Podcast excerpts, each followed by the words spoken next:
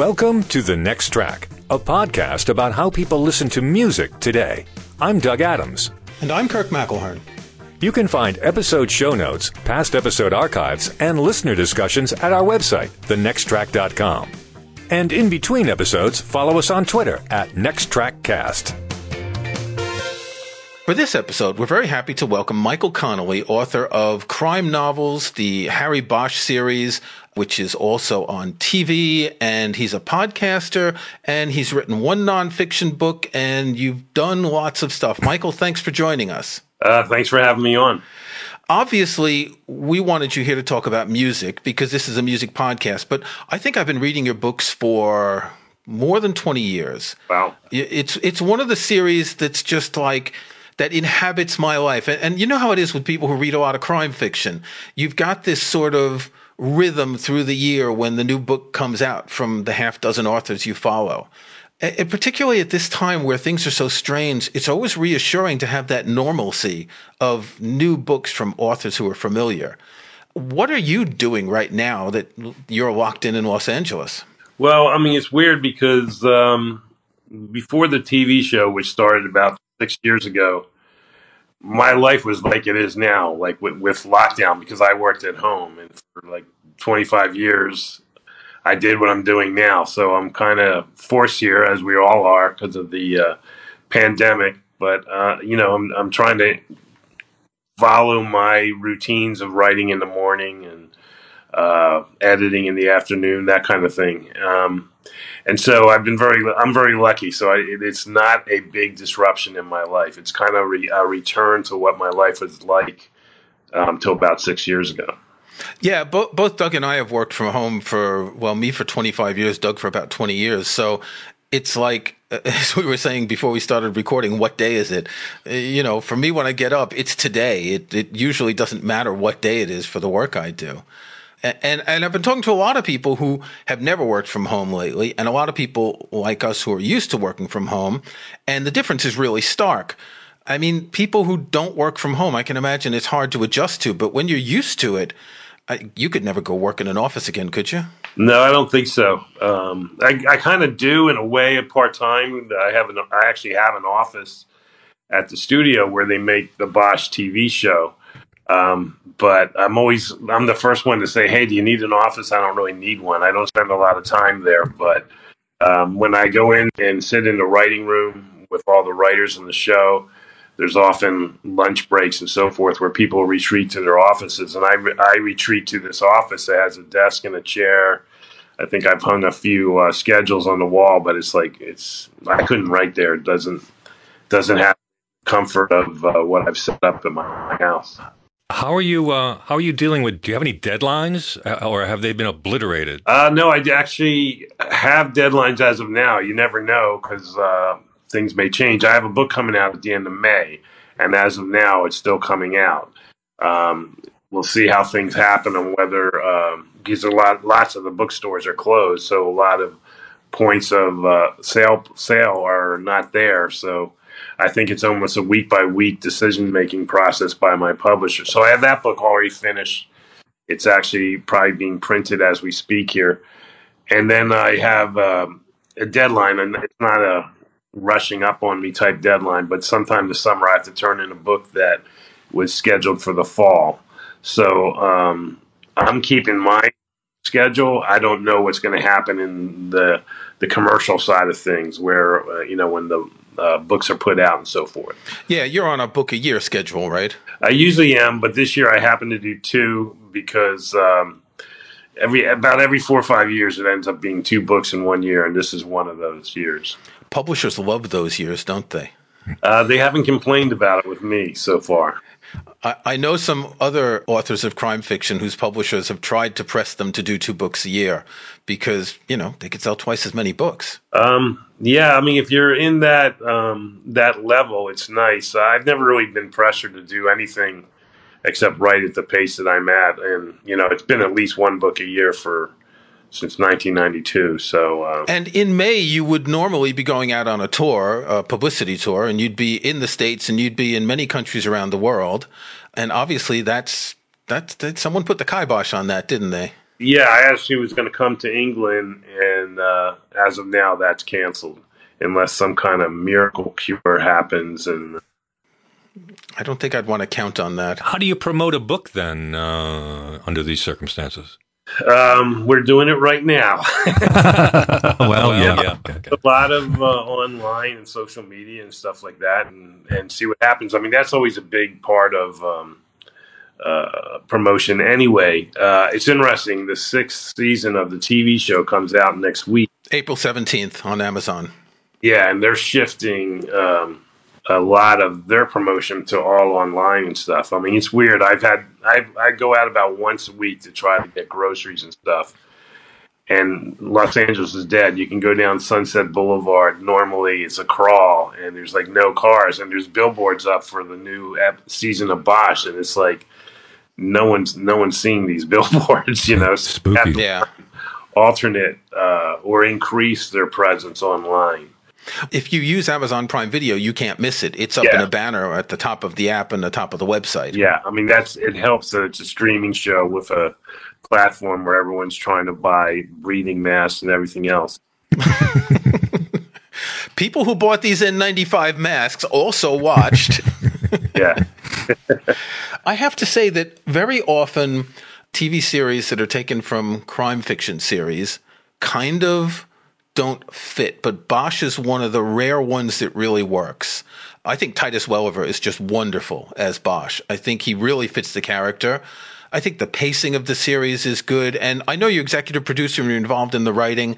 How much did you mold the series in what you wanted? How much flexibility, how much leeway did you have? well, I, I hesitate to take credit, but you know, I think what I did was I surrounded myself with people that were dedicated to the books and weren't. Uh, I've had experience in Hollywood where people um, want to take your books and then show you what they can do with them. I this time around, I surrounded myself with people who uh, maybe even revered the books. Uh, my the my main producer um, named his son Harry after reading the books, and this was before I even knew him. And so, like, I'm there. I'm kind of like the uh, wise old man who wrote the books, and I, I can be consulted and so forth. But it's a lot of really talented people that are dedicated to the books. Um, the one thing that I brag about is that I suggested Titus Welliver. I mean, here I was, I'm a, a book writer who's self sheltering at home for 25 years. And when it came to casting, um, I, I had seen him in some stuff where he played a guy who had PTSD and was carrying some something inside, and um, and I threw his name into the ring of discussion, and he ended up getting it and uh, getting the the the role. And so I feel kind of like that was a big contribution for me. I think the first time I really noticed him was in Deadwood, right? He was in Deadwood. Um, he had a great role there, and then he was in Lost a bit. Yeah. But by the by that time in Lost, I had no idea what was going on anyway, so it was Yeah. really hard to follow. Yeah, I mean he's he's you know uh, 25 years as a character actor, and he got this. This is the first lead he's ever had, so he's cherished it. He does whatever he's asked. He he's so involved with the crew and other actors, and and and trying to get this to be the best show it can be. So not only I had no idea that any of that would happen. I just thought this guy could project what I what we need Harry Bosch to project, and then we got all, all this other stuff as almost as an extra. That's that's been fantastic. so music, you're really into music, and uh, just a, a brief quote from the Black Echo: "The only things he spent money on were food, booze, and jazz." Yeah, um, you know it's interesting. The jazz in, uh, especially the Black Echo, the first book was it was kind of a construct. I grew up listening to rock and roll and blues, but when I was creating the character of Harry Bosch, um, I wanted him to have a musical identity, and jazz seemed to fit with the loner detective.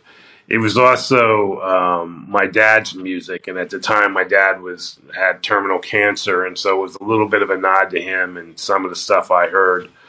Uh, you know, when I was growing up, he was more of a like Frank Sinatra type side of the jazz world, but um, but there was other some there was some good stuff like Coltrane and so forth I heard when I was growing up, and so you know, I was a reporter. I was a newspaper reporter when I wrote, wrote the first three books, so I know how to ask questions. I went to people with far more knowledge than me and said, "What would this guy who knows his way around a jazz club? What would he be listening to?" And I started making a collection.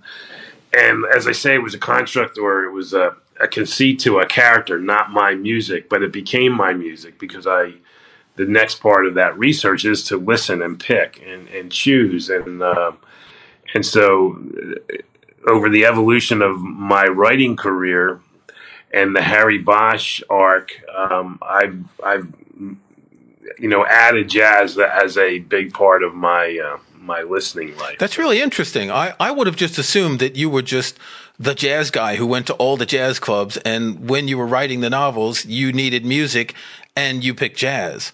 But it's interesting that there was this sort of um, symbiotic relationship between a choice you made that influenced you now in your music. Yeah, and um, I did need jazz. I, I when I was writing the first few books, I lived in a um, an apartment that was near a freeway. There was a freeway all the time, kind of like a, a dull background that you could live with. But when it came to writing, it was really intrusive. So I, I actually moved into like a walk-in closet in uh, an apartment, our apartment and I wanted to play mu- uh, music, but I was I grew up like Eric Clapton um, was the guy I listened to most in my life, probably the guy I've seen most in concert and so forth. Um, I didn't want to have that. I didn't want to have lyrics. I didn't want to have anything that would intrude into what I was writing. So I was doing this research. I was going to people who really knew jazz taking their advice, getting those records or those CDs back then, and um, and listening to it while I was writing. And so often, most often, or almost every time, you see a piece of music mentioned in a book that I've written. I was listening to that music when I wrote that page. Yeah, um, and that normally how it works. And I'll have a link in the show notes to a page on your website called The Music in the Novels. There's two lists. There's a list by artist, and then there's a list per book of the the artists and songs and albums that show up. Do do you see the music as it's not a soundtrack in the books, but is is the music a sort of a character that comes in and out through the stories? Yeah, I mean, I think it does help define a character, and I don't do it with every every character I've written about. Um, sometimes I have to wait for that character to, to kind of tell me what their music is. And so it, it's not in every book. It's been in the Bosch books from the beginning. It was early in the um, the Mickey Haller books, the Lincoln Lawyer books, and I've kind of shied away from it there.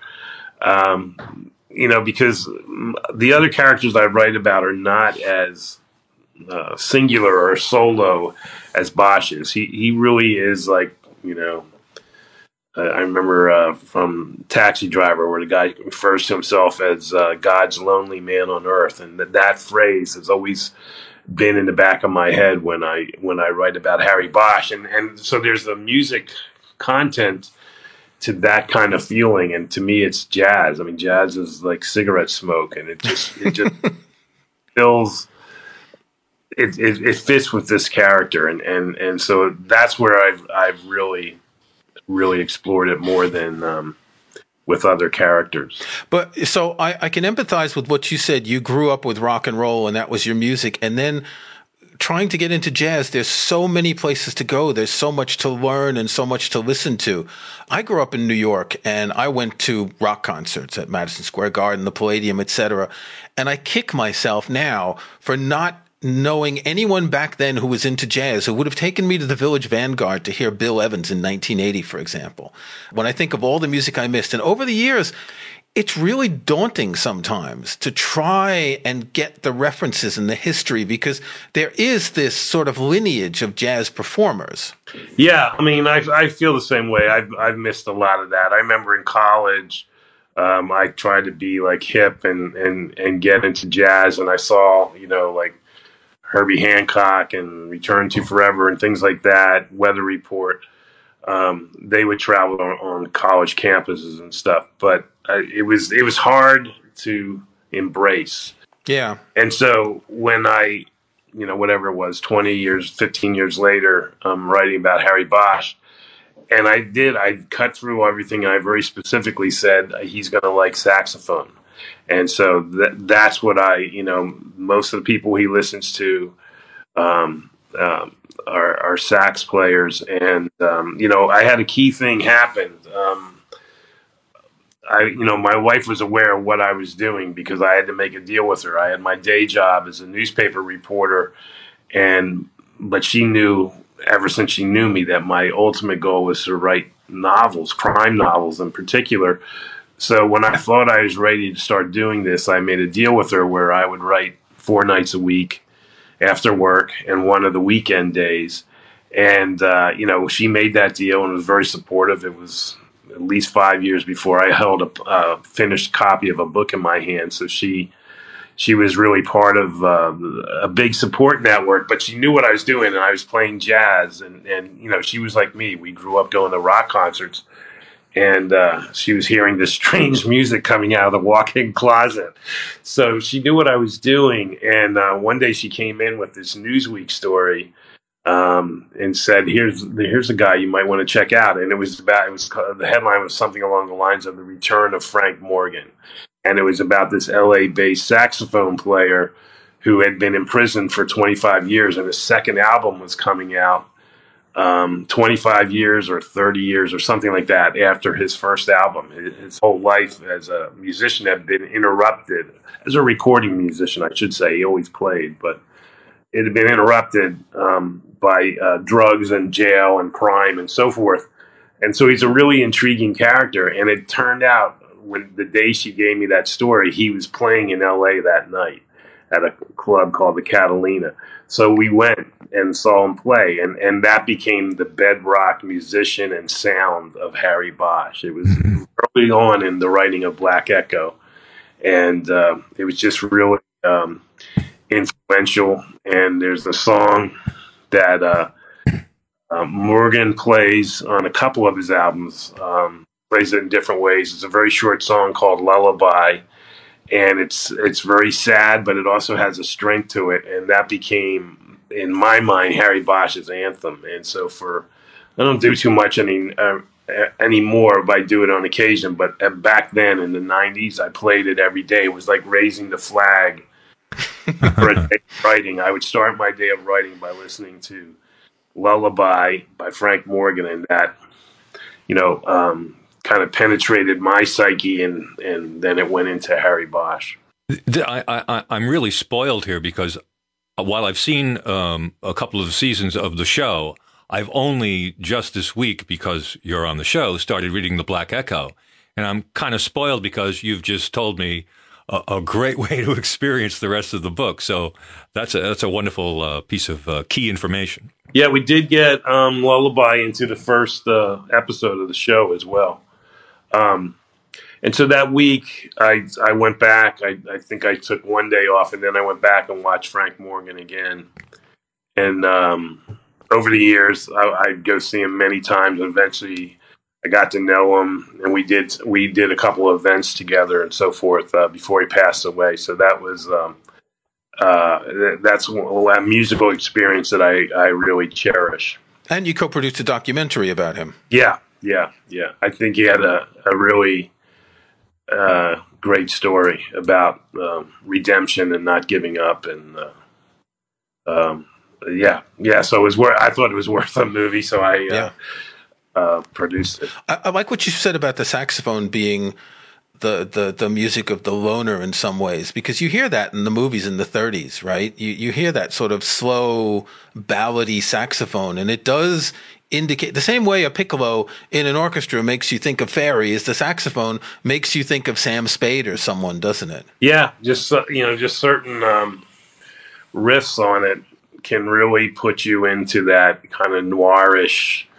uh, feeling, and uh, and and that and that works. I mean, it's it's it's really interesting that I my stories for the most part are on a page, and and when I write about what a character is listening to, you can't hear it, but if you can describe it.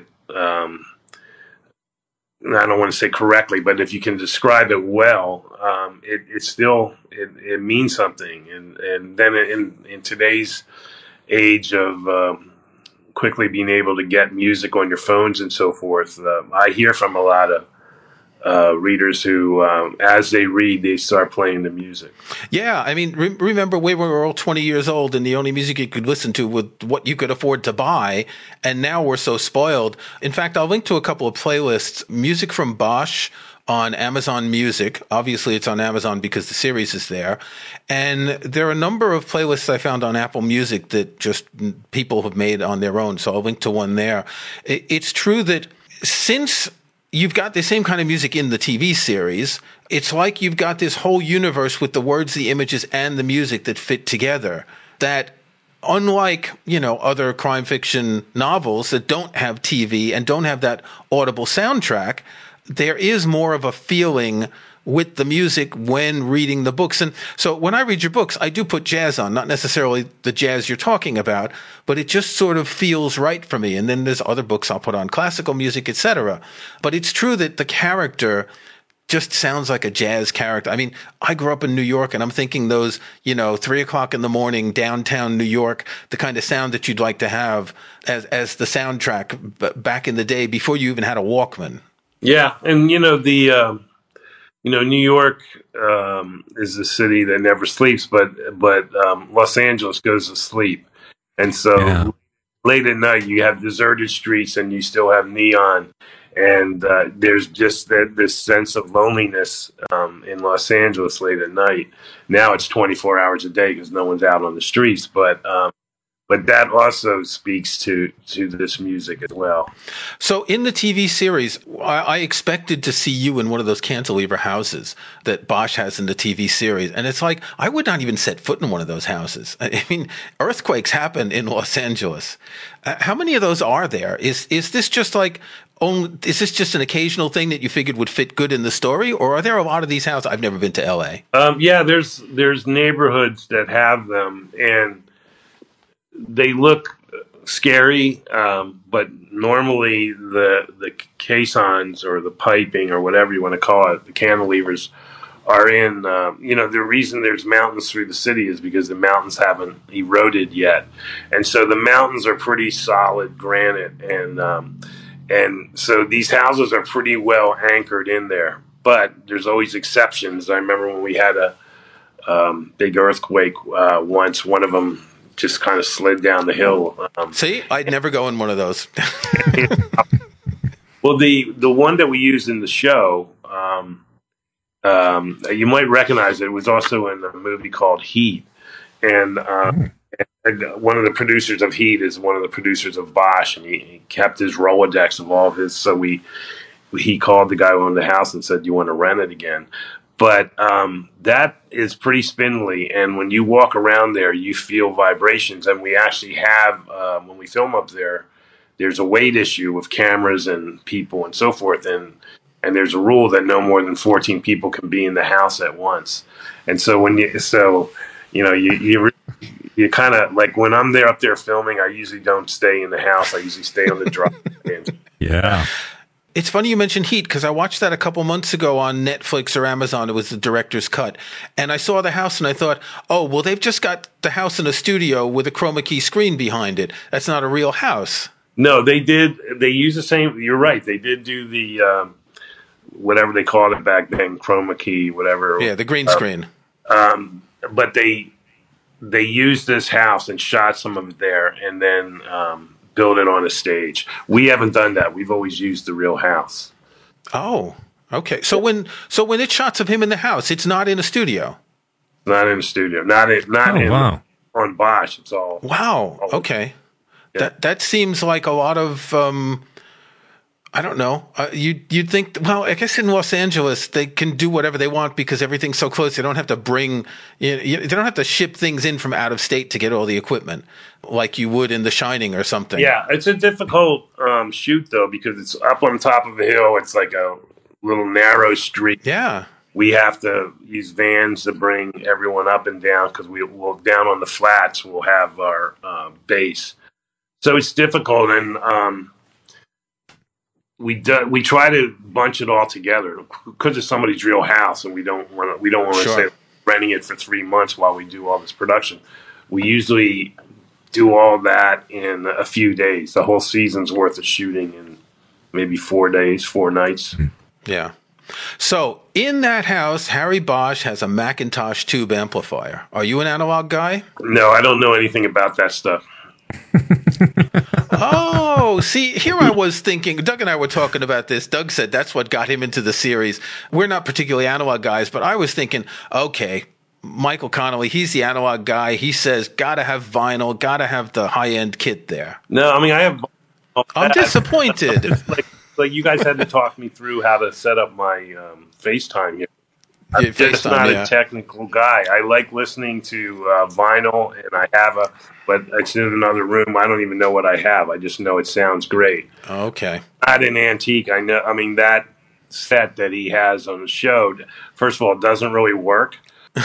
oh, good. I can stop being jealous. I'm sorry. Uh, uh, You're spoiling things. yeah, throwing the dream. But yeah. all kinds of commentary, you know, on social media and people asking about it and, you know, what year it is and all. I think it's from the 60s.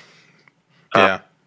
It doesn't, um, as far as I know, it doesn't work. And, um, you know, so every now and then we'll show him playing a record, but obviously it's not really playing the turntable. Yeah. That's about it. Oh, that's a shame because that is an I for for people who are into stereo equipment. That's an iconic amplifier. Yeah, yeah. The, the, same way an old car would, you know, grab car people. Yeah. Yeah. So, so what do you listen on these days? Are, are you a platform agnostic listener? I don't even know what that means. you just listen on whatever works. Yeah, no, I mean, I um, uh, I lo- I love playing records in um, in in my office. I'm not in my office right now because of this uh, shelter in place. My 23 year old daughter, who got laid off from work, has come home to shelter with us, and my office is actually a, uh, uh, in a separate apartment within my house. And she has that, so I'm not talking to you from my office. I can't take you in there because she's probably asleep. Um, yep. to to show you what I have, um, but off the top of my head, I'm uh, like I'm not a audiophile where I can tell you what I have. I was set. Okay it's just like when I went to people and said, "What would Harry listen to?" Um, who were the musicians he would listen to? I went to an audiophile and said, "Get me a really good setup," and yeah. that's what I have. And you don't even know what it is. No. See, we, we do talk to audiophiles in this show. Neither Doug and I are particularly audiophiles, but I find it refreshing that you said, just get me something good, but I don't care what it is. I'm not going to obsess about the cables and the speakers and everything. In some ways, that seems to me healthier than the way some of these people always try to get the next better thing. Um, I think so. I mean, you, you know, you choose what your fascinations are, and that I'm just interested in the end product, how it sounds and and how convenient it is to uh, to where I'm working. So, do you always listen to music, or do you often listen to music when you write? Yeah, I often do. I often listen. It's still the same as it was, uh, whatever it was, 25 to 30 years ago. I don't like to listen to um, music with lyrics when I'm writing. So, yeah, um, I have a. I don't have like a massive, massive collection of jazz, but I have a rotation of about 50 albums that I go through. Um, what kind of rock and blues do you like? Because that's where we're at too. Yeah, um, I don't know. I, I've always liked the Allman Brothers and um, um, uh, Cream and Cream in the Garage when I was a kid was that Grateful, Grateful Dead or no? Yeah, yeah. All right, another Deadhead. I have to say though, well, I don't think I qualify as a Deadhead. I've never seen, I never saw them in concert. So okay, um, saw the Rolling Stones a bunch of times. Um, Clapton a lot. That's the stuff. Yeah, I never saw the Allman Brothers. I missed that one. I grew up in Florida and uh, went University of Florida, and they came every year. Oh, right. Uh, what's the name of that theater up on the Upper West Side of New York? They had a, a stand. Beacon Theater. Yeah, every year, like three. Right. Yeah. I used to have an apartment in New York. Um, years ago, and I saw them there. Well, I left New York in 1984. I went to France. Now I'm in the UK. So my concert going period is like mid 70s to mid 80s. And I missed all the good stuff after that. One of the uh, su- Sunday, you guys might want to interview Titus about music because he is very much involved in the music on the show and selects. Um, usually, there's a, uh, a, a, song, not a jazz song, at the end of every uh, and he's been the one who's chosen those songs, and uh, he's very very musically oriented guy. Michael, thank you very much for taking time to talk to us. Take advantage of this lockdown to do something you've been wanting to do for a long time. Like the violinist we talked to last week who was working on Paganini's Caprices or something similar. All right, I'll work on that. Okay. I'll, I'll, I'll, when I can, I'll see what my equipment is and I'll send you. That'd be interesting too. Great. There'll be links in the show notes to all sorts of things Michael's website, the page listing the music from the books, a few playlists, obviously the Amazon series, which comes out on April 17th. Uh, this is the sixth season, and there's going to be one more season, and that's it. Is that correct? Yeah. Okay. Michael Connelly, thank you very much for joining us, and have a great day in lockdown. yeah. Thanks a lot for having me. At the end of every show, we like to pick an album that we're going to listen to and tell you why. It's our next tracks. Kirk, what have you got? For my next track, I figured I had to pick some jazz. And, you know, we've talked about Miles Davis recently. That's sort of an easy pick. I've talked about Bill Evans, Brad Mehldau, people like that who I really know. But what I did yesterday is I went onto Apple Music and I just scouted out some jazz playlists. And I found a playlist called Jazz with a lot of Z's. So it's like jazz to put you to sleep. And I was thinking, oh no, there's going to be smooth jazz stuff, but it's not. It's some really good stuff. And I started listening to it and I came across an album called Angel Song by Kenny Wheeler, Lee Konitz, Dave Holland, and Bill Frisell. Now, I'd never heard Kenny Wheeler. The other three musicians are extremely well known. This came out in 1997. The ECM website says this represents the uniting of four exceptional improvisers with unique artistic identities. The unique drummerless quartet performs a program of all Kenny Wheeler compositions and has the undefinable hallmarks of a classic. This is a fascinating record. It's very laid back. It's very mellow. And yes, I understand why they put it in the jazz playlist. But I listened to this once last night and I started listening to it a bit today. This is going to be the thing that I listen to now uh, for the rest of the week. I'm going to, as I've said several times, when I discover a new record that I like, I just want to play it over half a dozen times to get to know it. Kenny Wheeler plays trumpet and flugelhorn. I've always liked the word flugelhorn. And Lee Konitz alto sax, Dave Holland double bass, Bill Frisell electric guitar, very well known. So it's called Angel Song. It's Kenny Wheeler and three other musicians on ECM. Doug, have you got something jazzy? You know, when our guest Michael Connelly mentioned the Allman Brothers and the uh, the Beacon Theater concerts, uh, there are several recordings of those are available, and I have a couple of them. And they're really, really good, and they feature uh, a guitarist by the name of Derek Trucks. Perhaps you've heard of him. He was a uh, guitar wunderkind as a teenager, and uh, eventually became a full time member of the Allman Brothers. But he also has his own band called the Derek Trucks Band, and the album that I like by them is called Already Free. It's uh, their sixth album. It came out in 2009. I first heard a song from this album. It must have been Radio Paradise or some stream like that because it came out of nowhere. Uh, the song I heard was uh, Get What You Deserve, which actually I thought was Hound Dog Taylor and the House Rockers. And if you know what I'm talking about, it's got this nice kind of uh, gritty, distorted slide guitar sound. It's it's and the song itself is is is like a nice uh, boogie swing, if you will. But um, I got the record and I was really surprised by it. It opens with Dylan's Down in the Flood. And so that was a bonus. Uh, it's a really great record, and the band is really good. In fact, reading about it, I've discovered that uh, this is the album that most of most of his fans thought was really the point that the band came together. So it, it's an exceptionally good band record. But of course, Derek Trucks himself is a is a phenomenal guitar player. Uh, it's a great record. Give it a listen listen to those Beacon Theater albums too from the Allman Brothers. They're quite good too. But this album by the Derek Trucks Band is called Already Free, and it's my next track. This was episode number 177 of the next track. Thank you for listening.